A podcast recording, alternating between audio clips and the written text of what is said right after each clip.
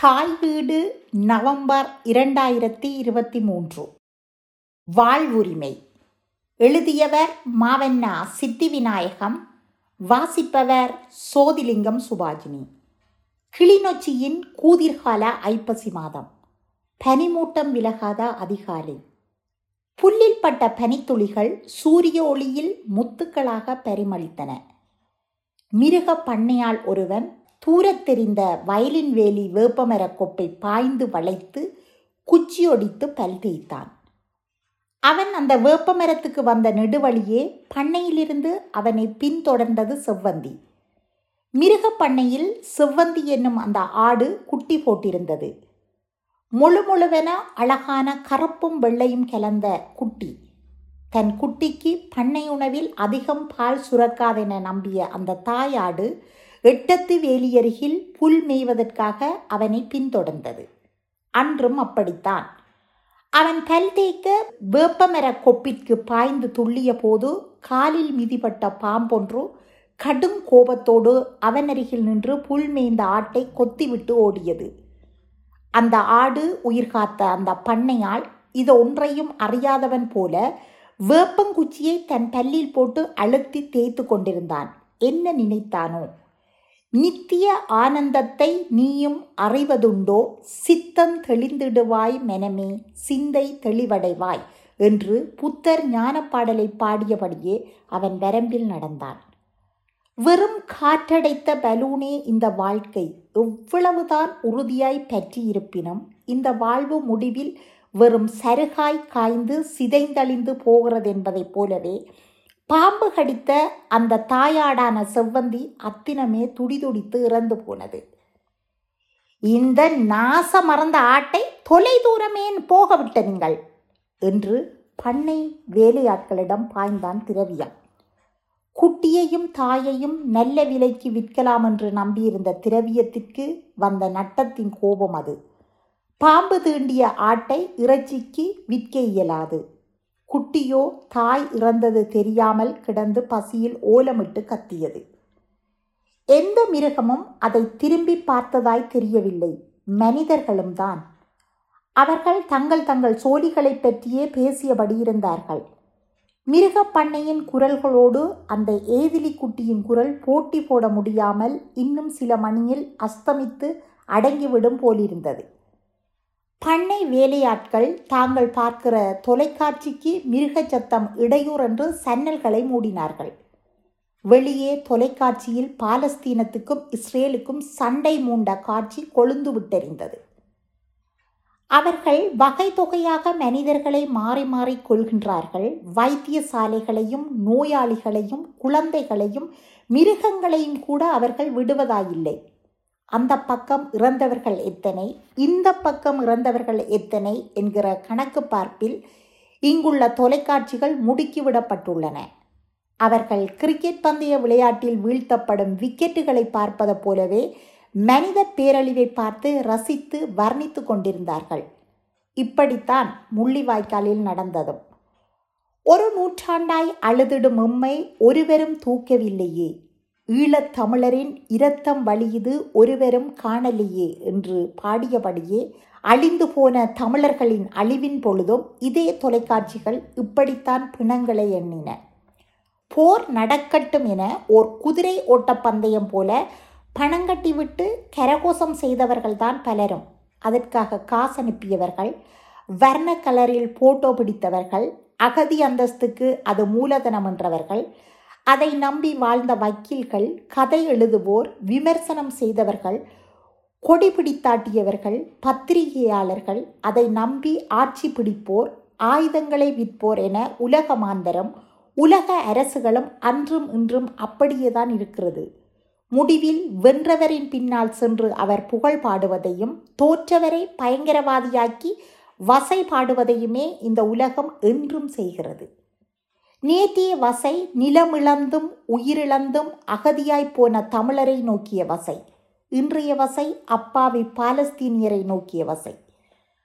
ஆதிக்கவாதிகளுக்கான உலகமே இது என்பது முள்ளிவாய்க்காலில் பரிதவித்து நின்ற மக்கள் மேல் கொட்டிய ஜனநாயகம் பேசிய உலக நாடுகளின் குண்டுகள் பறைசாற்றி போயிற்று. இன்றைய பாலஸ்தீனியர் தலைகளிலும் அதே குண்டுகள்தான். ஒண்ட வந்த பிடாரி ஊர்பிடாரியை விரட்டும். ஒட்டுமொத்த உலகம் அவர்களுக்கு முட்டு கொடுக்கும். இந்த உலகு வல்லமை உள்ளவர்களுக்கே வாய்த்தது. இதை கேட்டுக்கொண்டிருந்த சுடலை காகம் உடனேயே ஆத்திரப்பட்டது. இஸ்ரேலியருக்கு ஆதரவாய் யாரோ வெற்றி மமதையில் கிளிநொச்சியில் நட்ட கொடியை தன் சொண்டுகளால் பீத்து பிடுங்கி எறிந்தது. பண்ணையின் உள்ளே ஆட்டுக்குட்டி பிலாக்கணமிட்டு அழுதது. போராட்டம் புதுமை என்று வெறும் பேச்சு மட்டுமே பேசினால் சரியா? விலங்குகளின் போராட்டத்திற்கென அங்கீகரிக்கப்பட்ட அந்த விதிகளையாவது நாம் பின்பற்ற வேண்டாமா? நாய் அமாயா கோபமாக கத்தியது. மனிதர் நம் விரோதி. மிருகங்களும் பறவைகளும் சரிசமமானவை. மிருகங்கள் மது அருந்துதல் கூடாது. விலங்கின போராளி மனம் கூடாது. விலங்குகள் ஒன்றையொன்றோ கொல்லக்கூடாது. எம்முள் ஜாதி மதப்பிளவற்று ஒருவரோடொருவர் அன்பாக இருக்க வேண்டும் என்று எழுதி வைத்தால் மட்டும் சரியா? கண்ணிற்கு முன்னால் எம்மினத்து இளங்குருத்து பசியால் பதை பதைக்கிறது. அதற்கு கூட உதவாத நாம் மனிதருக்கு எதிரான மகத்தான போரை ஒற்றுமையாக செய்து முடிக்க முடியுமா? என்றபடி பசியால் துடித்த ஆட்டுக்குட்டியை பரிபோடு நக்கியது. கத்துகிற குட்டியை வெளியே தூக்கி வீசு என்றது நித்திரை கெட்ட கிள எருமை. அமாயா நாய் பசுக்கள் இருந்த பக்கம் நோக்கினாள். வெள்ளை பசு நின்று அசை போட்டது.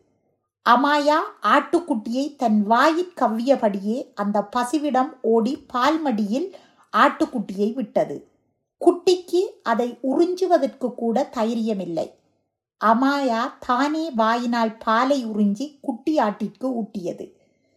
சிறிது பொழுதில் ஆட்டுக்குட்டி துள்ளியது. அமாயாவிற்கு சந்தோஷம். ரோம் நகரை நிறுவிய பேரரசன் ரோமுலஸை அவனது எதிரிகள் அவன் சிறுவனாக இருந்தபோது ஆற்றில் வீசி எறிந்தபோது ஓனாய் ஒன்று அவனுக்கு பால் கொடுத்து காப்பாற்றி இத்தாலியின் வரலாற்று பெருங்கதைக்கு வாழ்வளித்ததாம். அதைப் போலவே செவ்வந்தியின் குட்டிக்கு பால் பருக்கிய எனக்கும் சிறப்புண்டு என்கிற சந்தோஷம் நாயான அமாயாவிற்கு. அமாயா உள்ளூர் நாயல்ல. திரவியமும் ஸ்டெஃப்னியும் இலங்கை வந்தபோது கனடாவிலிருந்து கொண்டு வந்த நாய். அது ஒரு லாப்ரோடர் என உயர் ரக பெட்டை நாய். இங்கிலாந்துக்கார வெள்ளையர்கள் கனடாவில் நியூ பவுண்ட்லாந்தில் ஆயிரத்தி எண்ணூறு முப்பதுகளில் வந்தடைந்த போது அவர்களை காத்த பழைய மூதாதைகளின் வரலாற்றை கொண்டது அமாயா. தங்களுக்கு வேண்டுவதெல்லாம் உணவும் இனப்பெருக்கமும் மட்டுமே என்று சுயநலமாக வாழும் மனிதர்கள் மற்றும் ஜீவராசிகளுள் அன்பு தியாகம் விசுவாசம் மேன்மையான உணர்ச்சிகள் கொண்டவையாக டால்ஃபின் நாய் பூனை கிளி போன்றவை இன்றும் வாழ்கின்றன. முன்னாள் அமெரிக்க அதிபர்கள் ஜார்ஜ் புஷ் பில் கிளின்டன் இன்றைய ரஷ்ய புடின் என்று அதிகாரம் படைத்தவர்கள் வளர்த்த நாய் இது என்றும் கண்ணிழந்தவர்களை காப்பாற்றும் நாய் என்றும் தன் நாயை புகழ்வான் திரவியம். ஆனால் அமாயாவிற்கு அவனை பிடிக்காது. அவனை மட்டுமல்ல மனிதர்களையே அதற்கு பிடிக்காது. அதற்கு விசேட காரணமும் கூட உண்டு. உள்ளூர் நாயோடு பெட்டை நாயான அமாயா கூடி பிள்ளை பெற்றுவிடும் என்பதால் அவசர அவசரமாக பெரும் செலவில் அதற்கு மகப்பேற்று தடை ஆபரேஷன் செய்து முடித்தார்கள். அமாயாவிற்கு தலையில் புனல் போன்ற ஒன்றை பூட்டி பத்து நாட்கள் பாதுகாப்பாய் எங்கும் போகாமல் இருக்கச் செய்தார்கள். உடம்பெல்லாம் மரண வலி. ஆனால் அந்த நாயிடம் கேட்டு செய்யப்பட்ட ஆபரேஷன் அல்ல அது. மானிட வாழ்வின் புனிதங்களில் ஒன்றென பிள்ளை பெறுகிற மனிதர்கள் அவர்கள் வளர்க்கிற அடிமை மிருகங்களுக்கு இவ்வாறான அவலத்தை தருவது எதனால்?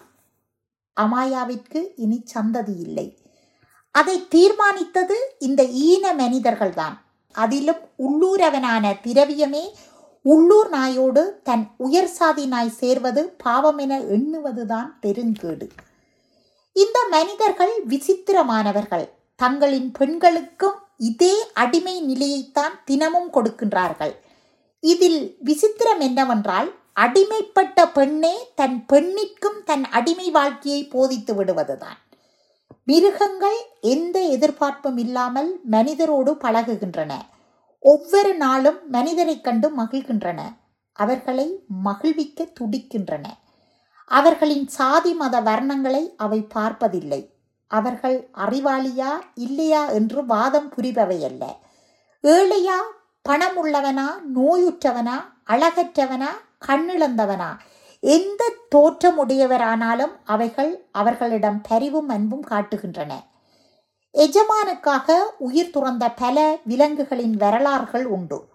ஆனால் மனிதர்களோ விலங்குகள் மனிதர்களுக்காக படைக்கப்பட்டவை என்றே கதை விடுகின்றார்கள். அன்பாக ஒன்றை வளர்த்து கொண்டே அதே போன்ற மற்றொன்றை உணவாக தின்கின்ற காரியவாதிகள் அவர்கள். உலகின் மூதாதைகளான ஆதாமும் ஏவாளும் பாவம் செய்தபோது அவர்களுக்கு ஆடைகளை வழங்க மிருகங்கள் தேவனால் கொல்லப்பட்டதாக ஆதியாகமாம் மூன்று இருபத்தி ஒன்றின் வசனங்கள் சாட்சியாகின்றன. அவ்வாறாயின் மனிதரின் கடவுளே மிருகங்களை கொன்றதுதான் முதலாவது மிருக கொலையா? எல்லாவற்றையும் கேட்டிருந்த பன்றி தலைவன் தேவன். உண்மையில் மற்றவர்களுக்கு உதவுகின்ற நன்றி உள்ளவர்களாக நாய்கள் இருப்பது பெரிய காரியமில்லை. ஆனால் இத்தனை காலம் இந்த நன்றி கெட்ட மனிதரோடு கூட இருந்தும் அந்த நாய் நன்றியோடு இருப்பதுதான் வியத்தக பெருஞ்செயல் என்றது. வெள்ளைக்காரியான ஸ்டெஃப்னி திரவியம் போன்ற சோம்பறி அல்ல. அவள் மனிதம் எங்கு நசுக்கப்படுகிறதோ அதற்காக குரல் கொடுப்பவள். ஈழத்தின் கடைசி நாட்களில் கொத்து குண்டுகளும் பொசுபெரஸ் மற்றும் இரசாயன குண்டுகளும் போட்டுத்தான் எதிரிகள் தமிழர்களை அழித்தார்கள் என்பதை பல சாட்சியங்கள் மூலமாக கேட்டு கலங்கி போயிருந்தாள். அதை நேரே பார்த்த தமிழர்கள் பலர் ஐநாவிற்கும் உலகிற்கும் கூட எடுத்துரைத்திருந்தார்கள். சந்தர்ப்பவாத உலகு அவர்கள் சொல்வதை நம்பப் போவதில்லை என்கின்றார்கள். இன்றைக்கு அதே குண்டுகளை பாலஸ்தீனியரின் தலையில் போடுகிறது உலகு. இத்தனைக்கும் பாலஸ்தீனரும் இஸ்ரேலியரும் ஒரே குடும்பம் ஒரே தந்தையும் பிள்ளைகளும் என்கின்றார்கள். ஓயாத கண்ணீராலும் இரத்தத்தாலும் இன்று சிவந்து கிடக்கிற ஜெருசலே மூன்று ஆபிரகாமிய மதங்களுக்கு முக்கியமானது. ஆனால் அவர்கள் மூவருக்கும் பொதுவானதாக இன்றும் அதை ஏற்றுக்கொள்வதில்லை.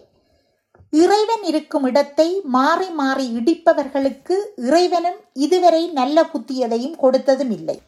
நம்பிக்கை கொண்ட இறையை நாம் ஏன் இடிப்பான் என்று இடிப்பவர்களும் சிந்திப்பதில்லை. ஸ்டெஃபனி தமிழில் நன்றாக உரையாடக்கூடியவள்.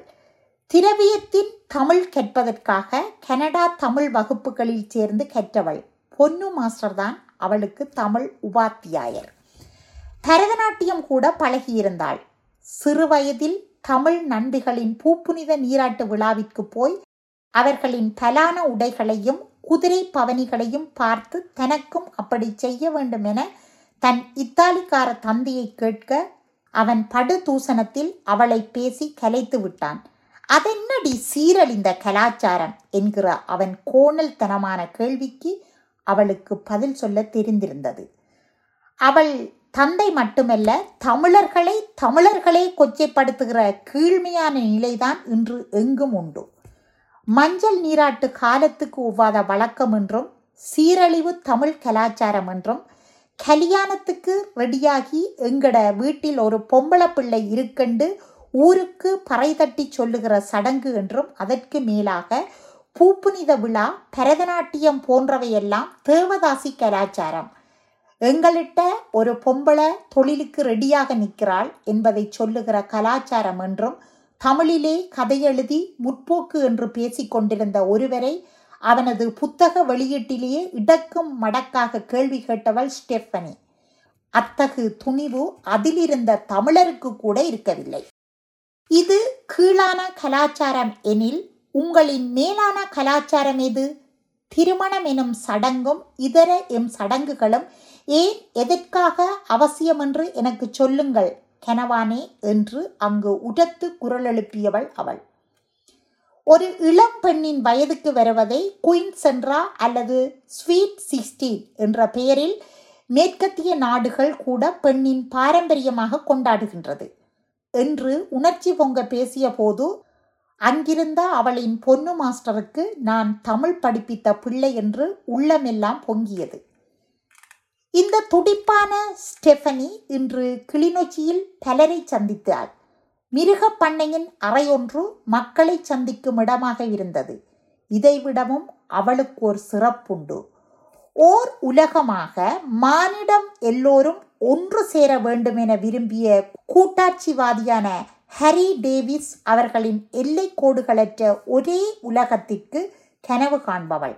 அதற்காக டேவிஸ் அவர்கள் ஓர் உலக பாராளுமன்றத்தை அமைத்து உலக கடவுச்சீட்டு ஒன்றை உலக மாந்தர்கள் அனைவருக்கும் உருவாக்கி வழங்கினார். ஆயிரத்தி தொள்ளாயிரத்தி ஐம்பத்தி மூன்றில் இலாப நோக்கமற்ற உலக சேவை ஆணையமாக அது நிறுவப்பட்டது. அந்நிறுவகம் யாதும் ஊரே யாவரும் கேளீர் என்கிற தமிழ் புலவன் கணியன் பூங்குன்றனாரின் கனவின் நிஜம்.